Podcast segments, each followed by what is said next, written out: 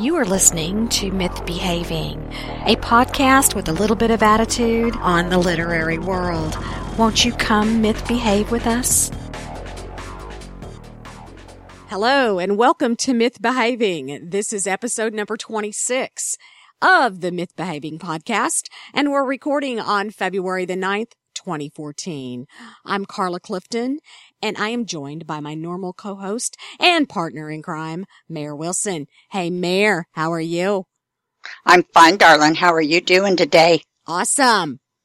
Is it cooled down over there yet or heated up or It's something? heated I know you were having wacky weather over there in Texas. Well, it's still wacky, but it was like almost 70 degrees today, so it was awesome. I don't think I love you anymore at 70 degrees. it was actually very awesome. I'm not sure what ours is, but it's not 70 degrees. No, I'm glad you had lovely weather. Hello, listeners. Each myth behaving show features a very special guest from the literary world. It could be a writer, a publisher, an agent, editor, anybody from the, the world of publishing.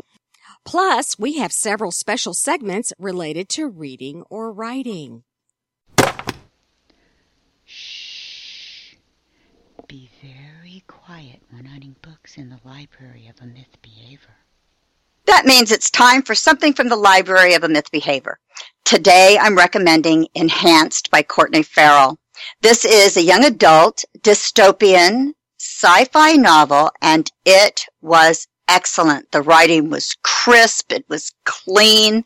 I thoroughly enjoyed the characters. The story sucked me right in. Of course, I, I love sci-fi. I love dystopian. So, so going into that world was incredible. Uh, Michelle is the heroine. She's she's enhanced, but in spite of being enhanced, she's flawed. She she's very flawed, and I I loved that because she was kind of perfectly enhanced yet so flawed as a character, and that was just such a nice twist. The rest of the characters were also intriguing. The world building was fascinating with this, so highly recommend Enhanced. And that must mean that our special guest today is Courtney Farrell. Welcome to the show, Courtney, and thank you so much for joining us. Hi, I'm so happy to be here. Well, we're thrilled to have you chat with us. You've had such an interesting career so far. Uh, you were a biologist. You've you've written this young adult genre, but also you've written 14 non-fiction books for young adults. Courtney, how did you get into this, and how did you take the leap from nonfiction to fiction? Well, honestly, the nonfiction was really depressing because they, these were books that they wanted for school libraries mostly. So they had to be about issues. And all the issues are difficult issues like terrorism or child trafficking. And oh, I just sobbed all the way through that child trafficking book. And finally, I just figured made up stories are going to be much better for me. I cannot even imagine the topics that you had to write for if you were writing for a school library. I mean, especially, drug- yeah, things like that. yeah, especially something like child trafficking. I mean, I would be like you. I would be crying through the whole thing. Yeah, It was- fiction is is a lot easier on the soul, I think. I guess so. But what what got you into writing to begin with? Uh, I know you you you come to us from the world of biology. I would have been a writer in the first place if I thought I could make a living at it.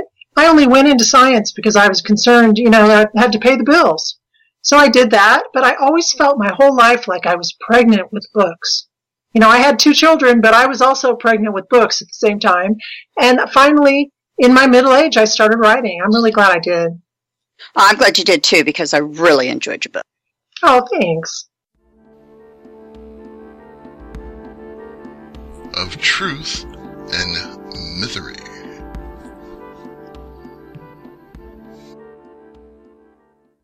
Of Truth and Mythery is a segment where we take a commonly held publishing or writing belief and examine whether it's true or just another myth. Courtney, feel free to answer this for us. Changing your author brand can be beneficial. Is that true or just another myth? Personally, I wouldn't change mine. If I was to write children's books and the YA sci-fi that I write and perhaps something like erotica, I would do it all under the same name. I would keep all my same branding. I think that authors get recognized. And, you know, the mom who buys your book for her kid might like a little something for herself too, right?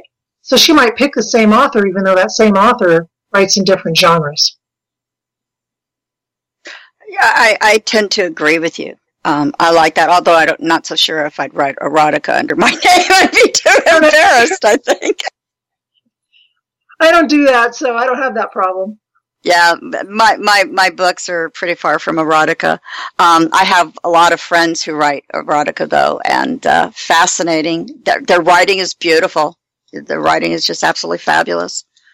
And they do. don't change their brands either. They, they flip flop from, from one to the other. Oh, really? They do. And then, then they walk right in that PTA meeting and they're like, hi, I'm Timmy's mom and I write erotica. That's awkward. But you're right because uh, you know people you know and we have we have this um, you see this discussion so often in writers groups the the erotica group versus the the um, the non erotica group and especially with young adult that they would be worried that it they're worried that it it's going to affect their readership. But you made a very, very solid point there with the fact that the mom just might very well want something. Look how popular Fifty Shades was. And you know that was moms. There was a lot of moms reading that. Sure. So exactly, I know you mentioned that you had all these stories, but think back to the very, very first one. What, what got you into writing? What, what attracted you about it? Seriously, it was kind of funny. I don't know what I was thinking. I've always been able to get a job wherever I go. I'm just one of those people that can find a job. And so we move out to the middle of the Pike National Forest in Colorado. There's pretty much trees as far as the eye can see. What was I thinking? I'm going to get a job in the nearby small town where there's like a feed store and a hardware store? No, I couldn't find a job. So I'm sitting at home. You know, I was, I was getting a little desperate. I had bills to pay.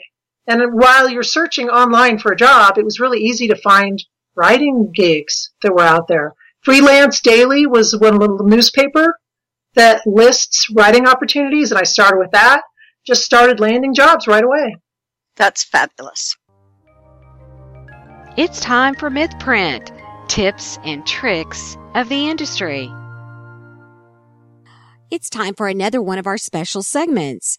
MythPrint includes a basic tip concerning writing, marketing, or anything else to do with the industry. Courtney, could you share some tips with us on writing for young adults?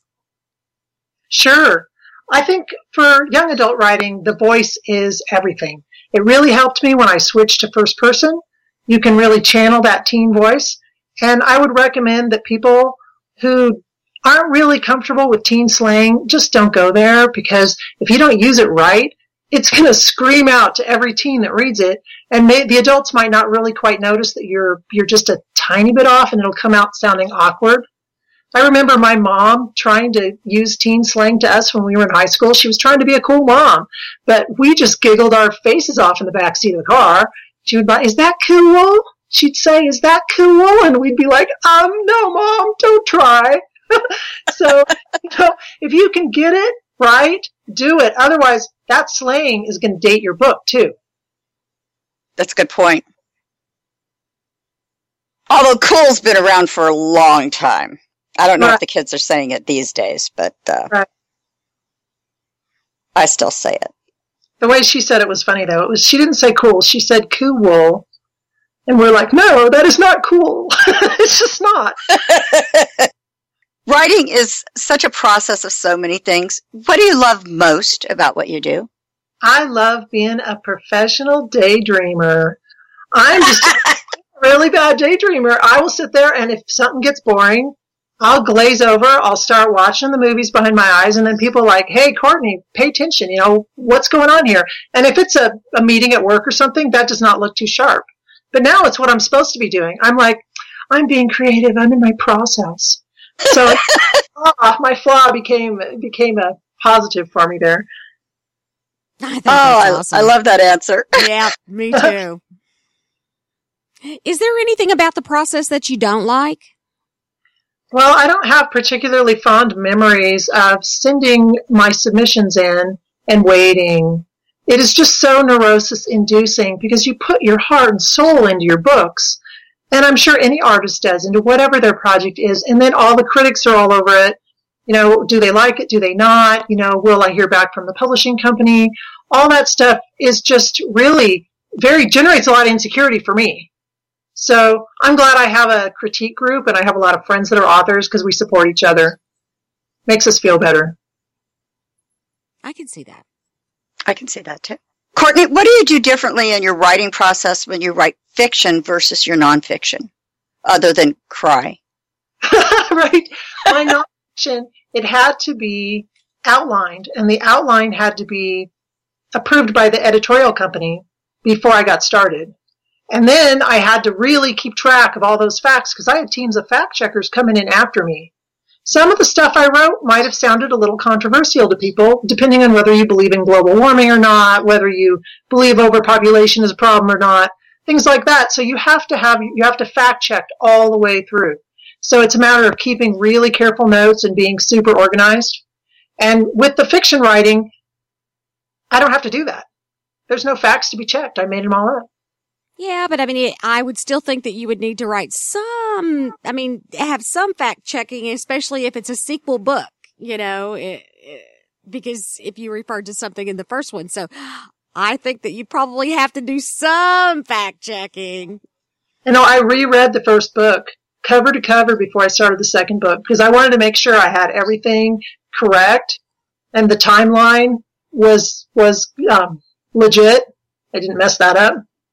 Well, that's cool. That's, that's fact checking. so, yeah, but it's fun fact checking. exactly. It's not that morbid stuff that you have to worry about really hard facts. Yeah. So, well, Authors work in so many different ways. Are you a planner outlining everything? I think we just basically answered that, but making extensive notes or are you a pantser flying by the seat of your pants and just sort of letting the book go wherever it will? I'm definitely a pantser. I tried to be a planner and I got a plan in my head and then I became overwhelmed with the excitement of it all and started writing and it worked for me. But I did have the beginning, middle, and end in mind and that did help a lot. That's cool. No, let me yeah, rephrase that. Yeah. That's cool. I like that word. yeah, you realize she's going to be saying this. I'm going to be hearing this cool from Carla. I you like know, it. you make a you make a really good point, though, Courtney. Um, I, I'm I'm wondering though because you said that you have a beginning, a middle, and an end. I do that too, and I consider myself a pantser. But how much are we really planning in our head? We may not put it down on paper, but we're still doing, I think, some planning in our heads. We just don't put it down on paper, I think. And oh, then absolutely. we can and then we can be we can be like, "Oh, squirrel," and go off in a completely different different direction when something um, doesn't go the way we had it in our head. Have you ever had that happen? Right. Have you ever had it happen where you say to somebody, I didn't know that character was going to do that? Oh, yeah, absolutely. How did you not know? You wrote it. And like, I don't know. It was just, it's a movie that happens behind your eyes. It's a giant daydream. And suddenly someone does something and you write it down. Yeah, I agree. I agree. And that is so cool. Um, in book one, I had no idea Jones was a Damon. No clue. No clue when I started off. I thought he was a serial killer. I had no idea what else he was. So we were all surprised. Yeah, I was surprised brought along with everybody else. So what's next for you, Courtney? Can we expect another fiction book from you soon, I hope? I've got two more projects in the pipeline. One of them is the sequel to Enhanced, and that book is called Sacrificed. It just finished its editing process at Crescent Moon Press, and next step will be it gets its cover. That's always the most exciting part for me, seeing the beautiful covers. And then I have another book in line that is not part of that same series. So it's the third book I ever wrote, but it's not the third book in the series. This book is called Bait, and it's about a sentient disease that attacks the planet, and it kills just about all the females.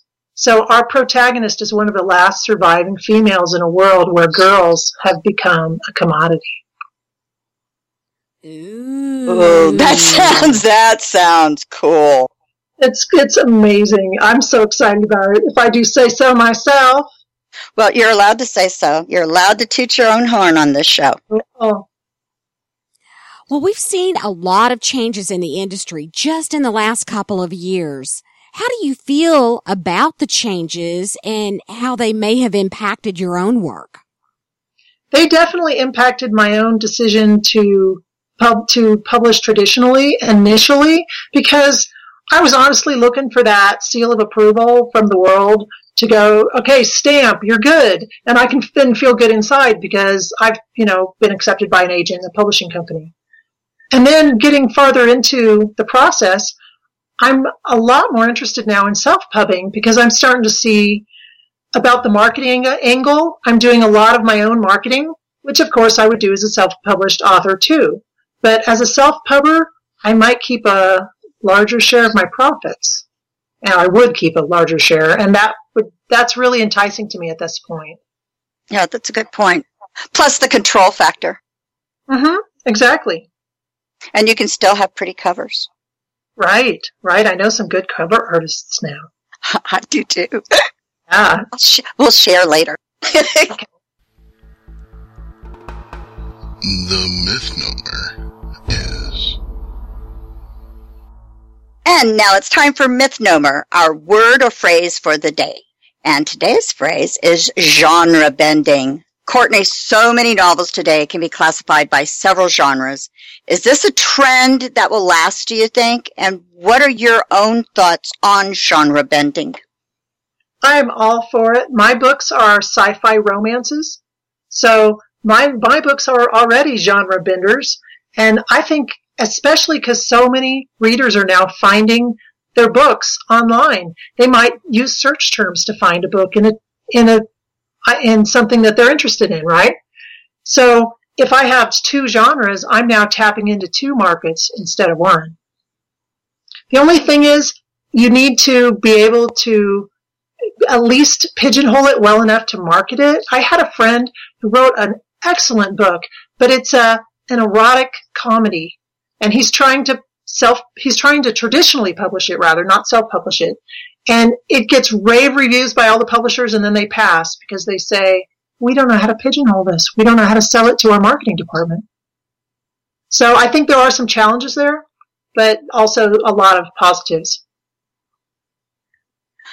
Yeah, I, I love genre be- bending, obviously, since I write it too. I, I really thought my series was, was just, you know, kind of urban fantasy paranormal, but then we got the, the, the sci-fi element came in super hard, super fast. So that has just really changed the whole, my whole focus. It's, it's, you're right. It, it becomes an interesting problem because it, it becomes, okay, um, I'm marketing this. So now I'm marketing it as genre bending. Ah, good idea. And it changes which conventions you attend, doesn't it? Well, since I haven't attended it, any yet except for one, um, where I was on the panel at the Big Orange Book Festival last year was all, is the only one I've been to. That, yeah.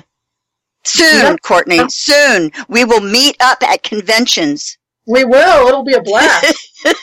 Y'all just need to plan on on coming to Space City Con next year down here You in know, Houston, Texas. Yeah. I'm going been- to the Opera Reader Cons. Those are there's one coming up in uh, Phoenix and another one in New Orleans. Well, now, which part of the country are you in, Courtney? I'm Colorado. Oh, you're right in the middle. So you're, you're, you're over there near Carla. kind of between us both. Yeah. Kind of, sort of. Kind of, sort of. Yeah, I've, I've been trying to figure out a way to get to a Texas con, so, yeah. Yeah, it's going to be fun. Well, now comes another fun thing. If you could have a dinner party with any seven people, living, dead, or fictional, who would you include? Let's see. I think I would start with my favorite fictional character. You ever read anything by Robert Heinlein? I haven't. Yes. He had a book, Time Enough for Love, which I loved, one of my first sci-fi books ever, and his character was Lazarus Long. And I would throw him in there at the table. And then, how about we'll put him next to Bono from U2 because he's hot. And the Dolly. I love. Is that an ooh or an ew? Yeah, I wasn't sure. That's why I was laughing. Carla, come on, t- sh- spit it No, out. Was that I was like, ooh ooh. or an ew? no, it, it wasn't an ew. It was an ooh. Oh, okay, that was that was a much better line reading. Sorry. Go ahead, Courtney. That's two. Okay, we'll add the Dalai Lama. All And then here's an author I've been reading lately. Do you know who Derrick Jensen is? I He's don't. an environmentalist, and he's very passionate about the damage civilization has done to the planet. And he's really out on the fringe, and I think he'd be exciting because he advocates dismantling civilization. Wouldn't it be fun to have a guy like that at the table and just see oh where the conversation goes? We might well all want to kill him by the time it's over, but yeah. get put him by the Dalai Lama and see if the Dalai Lama listens to him. No, I think they get along actually. They probably agree. Okay, so who else? Um, Rasputin. You know the mystic from the court of Right. Tsar Nicholas? Now, I will put him in there because he's, Fascinating choice. and we'll put him with author and Wiccan priestess Starhawk. We'll listen to what they have to say to each other. And then I think I'm a little short on girls, aren't I? Aren't I short on girls? I put a Hello. bunch of men in here. Why did I do that? I think we should add a girl. How about Malala, that brave little girl that was shot by the Taliban for wanting to go to school? Oh yeah. She's awesome. She's so amazing. What a fabulous list. Was that seven? I lost count. I was so interested in what she was saying. Well, I couldn't uh, help myself. All I could think of was Bono. Carla stopped counting after, I did. after Bono. What question do you never get asked, Courtney, that you really wish someone would ask you in an interview? And then what would your answer be? You know, nobody ever asked me the really true things that could kind of be construed as rude, like, hey, Courtney, what's with all those missed appointments? You know, what's going on with you? and no one ever, no one ever asks. Everyone's just so polite. So I think they ought to ask me that, like, what's going on with that? So I would have to admit that I just practically have an out of body experience when I write. I get started, it might be seven o'clock in the morning, and I blink and it's two. And I think, what happened to the day? What happened to the day? And then all of a sudden I realize, like, oh, I had a one o'clock dentist. Whoops. Sorry. And it just keeps happening. So I think that's what people should ask me. And I should just be able to say, look, I'm sorry. I can't help it. it blame it on the muse. Good answer. That's a great answer. I love that answer. You need a phone that tells you when to be places. That's Yeah, it what should I be have. out loud. Yeah. No, seriously. If I don't have everything plugged into my phone, I will space it too. I mean, uh-huh. everything goes into my phone. Oh, and I have beeps it written down. It's on the phone. It's just I haven't got audio alerts, and that's what I need because it'll send Yeah. me emails, and that doesn't help if you're writing. Right. No, this this will beep at you. I get these little beeps that tell me, "Ooh, something's happening," and whatever. I I've, I usually have two alerts set up. So yeah, Nice. that helps. That helps, believe it or not, because I was doing the same thing. Well, everyone has their own personal myths, things a lot of people think about us that may or may not be true, their own personal myth behaviors. What myth behavior do people believe about you that is absolutely not true? Well, I think once you get a book published, everyone imagines that you'll never have to work again. Like, oh, but she has a novel out, you know. And they probably imagine that I spend my day lying in cushions, eating bonbons, and you know, watching Oprah or something. And I really work hard. I don't think anyone sees that because I work for myself. I work from home, so it just looks like I'm a housewife or something, or I'm just, you know, somehow somehow independently wealthy. But it's not at all true. Great answer. Now, what myth behavior do people believe about you that really is true? Let's hear it. well, I guess I do have a pretty sweet life because my life is a big writer's retreat. I've got a, house in the mountains. I've got horses outside the door that I can look out the window and see. I've got three German shepherds. So, you know, my days are spent doing something creative. And then I have an awesome writers group called Fiction Foundry that I meet with and we talk about our books and brainstorm new ones. And it's, it's a lot of fun. So I guess if they think I have a pretty cool life, I do. That's awesome. That is a totally awesome. That's a great answer. Well, Courtney, it's that time. It's the end of our show. Thank you so very much for being our guest. We really appreciate all the information that you've shared with us. Well, thanks and for, for taking the time for, for, for being with us today. Uh, you've given us great information. You have just been absolutely inspiring. Uh, with with some of your answers have been absolutely delightful. So uh, it's been loads of fun having you on the show, Courtney. I really appreciate it. It was fun. Remember, everyone, you can go to mythbehaving.com for more information about Courtney Farrell and links to her books.